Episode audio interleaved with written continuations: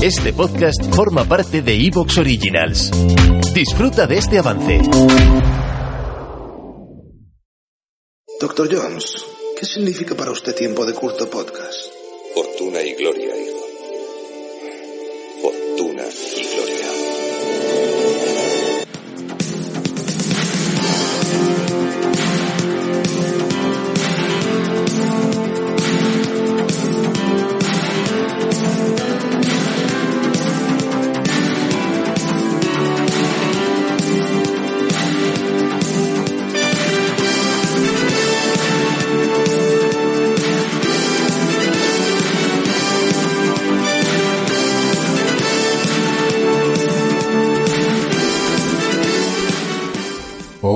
Hola, amigos, bienvenidos a un nuevo TDC Podcast. eh, y en el, en el que tenemos un invitado primerizo en el programa. El señor Rubén Sánchez Trigos. ¿Qué tal? Estoy aquí para perder la virginidad. La virginidad podcastil ¿no? Sí, de TDC. efectivamente, mi primer podcast. Eh, bueno, escritor, guionista, académico, Sí. ¿eh? doctor, No, no sé el orden. doctor acreditado. Persona, en el- doctor acreditado, académica. sí, esto para los que no soy de universidad, ¿qué más da eso? Da- da- sí da. Ahora, ya sabéis, podéis ofrecerle créditos. ¿eh? No, Bueno, venimos, venimos a hablar de, de un tema, de un tema que yo creo que a ti te apasiona en particular. Eh, a, a mí me gusta también, obviamente. No tanto como a ti, que digamos que has construido una carrera alrededor de, o, o con ello, que es el tema del terror. ¿eh? El terror. Eres, bueno, para quien no te conozca, principalmente escritor y guionista afincado en el mundo del terror. Eh, novelita que está funcionando muy bien, ¿eh? La última, Bajo el Barro. sí. Y básicamente estás un poquito, podemos decir que has construido tu casa en el terror. Sí. ¿Ves? Estoy poniéndome ya en plan rollo, pues eso, el gran locutor de la mañana. Sí. Luego la, la gente tiene expectativas. Dices que vas a hablar de miedo y dices, este podcast voy a pasar miedo. Y luego, al final, cuando vas a hablar de miedo, te lo acabas pasando bien. Entonces esto hay que advertirlo ya, ¿eh? Bueno, eh, voy a ponerme en plan Jesús Quintero. Sí. ¿Qué es para ti el terror, Rubén? Pues es un lugar, eh, es un lugar confortable. O sea, es, yo el, el terror lo asocio, es verdad que si nos ponemos muy mm, freudianos y tal, al final todo acaba girando en torno al- al- a esto del retorno de lo reprimido, ¿no? Cosas que reprimimos y que vuelven y tal. Entonces, ¿qué ocurre? Que el terror, hay una, fina lin- una fina línea para mí que separa el mundo del terror de lo que llamamos la nostalgia. Ahora que estamos todos hablando, discutiendo sobre la nostalgia, los, los 80, bueno, para nuestra generación los 80 y todo esto, ¿no?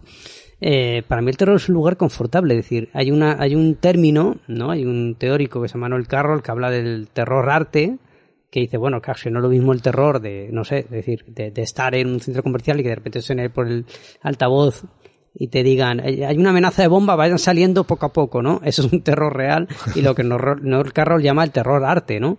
Que es un terror por muy jodido que sea, por muy chungo que sea, es un terror disfrutable, ¿no? Entonces, para mí el terror me retrotrae a momentos de mi vida que me han llevado hasta aquí, que, que- que- hitos, ¿no? Que decidieron, me decidieron a decir, bueno, yo voy a intentar hacer eh, vivir, pagarme las facturas, eh, pasando, pasando miedo y haciendo pasar miedo a los demás, ¿no? Y hablando sobre pasar miedo.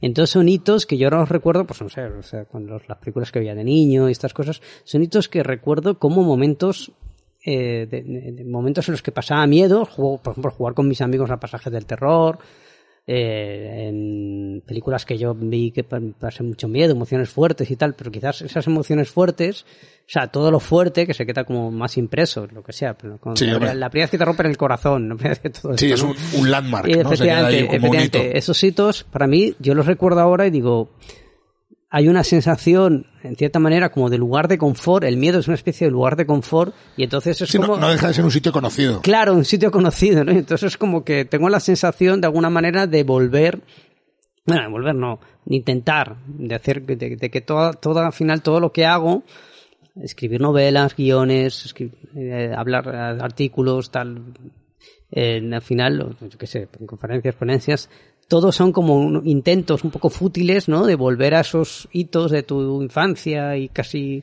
primera adolescencia, ¿no? De, mm, bueno, pues eso, la película que viste, es lo que sea, ¿no? Entonces es un lugar confortable para De mí. hecho, la- lo que es el propio concepto de nostalgia o de melancolía, Sí. pero quizás nostalgia, el recordar, rememorar y demás, tiene un punto fantasmal, casi. O sea, Sí. realmente es un cuento, un cuento gótico, Es, casi. es eh. un cuento fantasmal. Ahora, eh, bueno, son fantasmas en el sentido de que no, de que es algo que no sabemos si existió, si realmente es producto de nuestra mente. O sea, todo esto Si lo re- lo recordamos bien, lo si recordamos hemos bien, efectivamente, ¿no? Es el, es el fenómeno este de que, de que mi generación, por ejemplo, es una generación que ha construido toda una cultura popular en base a la nostalgia de una época que no vivió o que no vivió O- de esa O manera. incluso que no, que no fue, que no fue tal. o que no fue tal, ¿no? Yo tengo amigos que realmente se les pone una sonrisa en la boca cuando se, bueno, Stranger Things y todo esto, ¿no? De repente esos barrios residenciales, esos suburbios americanos y tal. Pero pues, si nosotros vivíamos en, en Fuenlabrada. Es Claro. decir, que era- Sí, nosotros lo vivimos de manera vicaria a través de cultura popular de, Ah. de otra gente. Claro, entonces yo, eh, si me- yo, yo, por ejemplo, claro, bueno, sí, me veo, la, veo Poltergeist y veo películas así como muy icónicas y tal. Y sí, claro, hay un componente de nostalgia porque te recuerda un momento de tu vida en el que las cosas parecían, no es que lo fueran, tú las recuerdas que parecían más sencillas, ¿no? Entonces, para mí, el miedo, sentir miedo, yo, yo tengo, lo tengo asociado, por ejemplo, mira, un recuerdo, ¿no? De sentir miedo. Pues yo, el programa, creo que es algo generacional, el programa Noche de Lobos, ¿no? Noche de Lobos Sí, de, de Antena 3, ¿no? Antena Era. 3, lo digo así Además, tal. que lo, lo patrocinaba eh, Tilford. Tuvo varios, ¿eh? Tuvo varios patrocinadores. Cuando, pero te acuerdas el del hombre Sí, lobo, sí, ¿no? sí, hombre, yo me acuerdo con, ahí bastante. con el Tilford. Entonces, ¿qué pasa? Que para mí era un momento feliz. Eran películas muy jodidas, muy chungas. O sea, yo ahí vi como Suma 3, ¿sabes? Eran películas... Sí, no terror elevado. No, no, efectivamente, yo veía con 10, 11, 10, 11, me pilló esa época, 10, 11 años, fueron dos años mágicos, 12 ya, tal, casi en la última temporada, hay películas muy jodidas ahí. Eh, y, y yo recuerdo, pues en el Maestri fue, una Sí. película que me marcó muchísimo. Eh, y yo sí que, por ejemplo, tengo asociado el recuerdo de estar esperando toda la semana que llegase el domingo por la noche para poder ver Noche de Lobos, por cierto, en blanco y negro, porque mis padres, yo Noche de Lobos lo Noche- veía. la, la La, la televisión. tele en blanco y negro no de mis padres, sino mis padres cuando cambiaron la tele, es que somos ya muy viejos, cuando cambiaron la tele se quedaron con una tele en blanco y negro muy pequeña y dijeron, ¿qué hacemos con esta? La tiramos. Dijeron, venga, para el niño.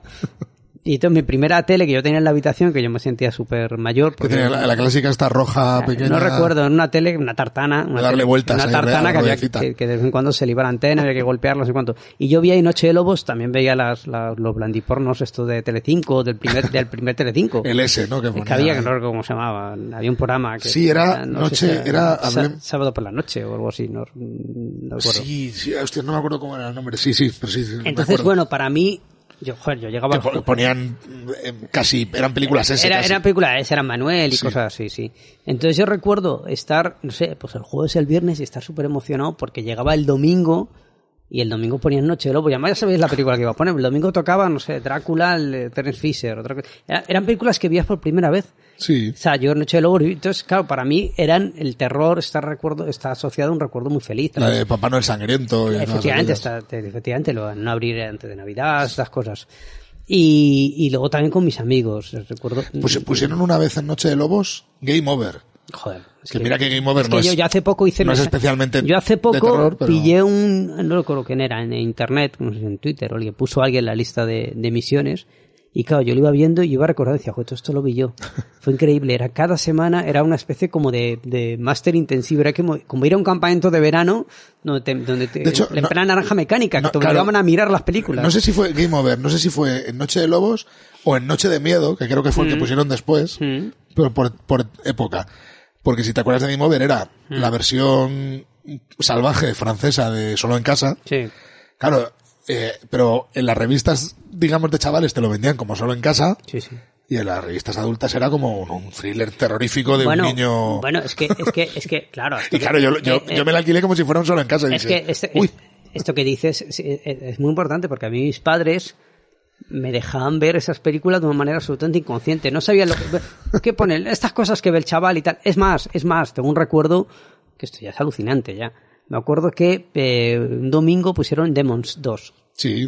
Perfectamente. Bueno, pues estábamos cenando y dijo mi padre, bueno, pon- mi padre no era especialmente una afición al terror, pero era muy inconsciente, sigue siendo muy inconsciente, ¿no? Entonces, entonces, igual que me llevaba al río y me decía, vamos a saltar por aquí, que era imposible que un niño saltara, pero a mí me hacía saltar por ahí, por, por un acantilado, por lo que fuera, ¿vale? Me- me- por la noche cenando, me acuerdo esa noche, ese día, ese domingo concreto, lo recuerdo perfectamente, Demons 2, vamos a- mi madre cenando.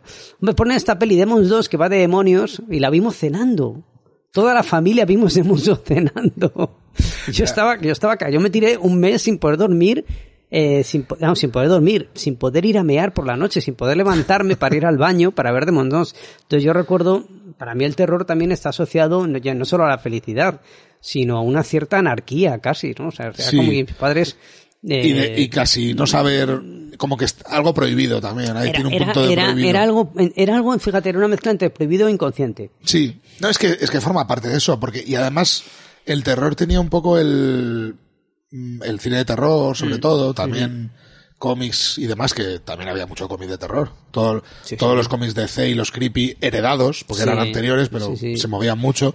Pero el- sobre todo con el cine de terror era esa inconsciencia de lo estoy pasando un poco mal y, lo, y sé que lo voy a pasar mal, pero me estoy divirtiendo al mismo Claro, tiempo. por eso, por eso. Yo me acuerdo de ver, mm, me pasó mucho con la, con la segunda edad, con la segunda de la profecía.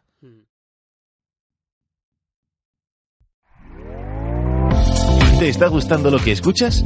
Este podcast forma parte de Evox Originals y puedes escucharlo completo y gratis desde la aplicación de Evox. Instálala desde tu store y suscríbete a él para no perderte ningún episodio.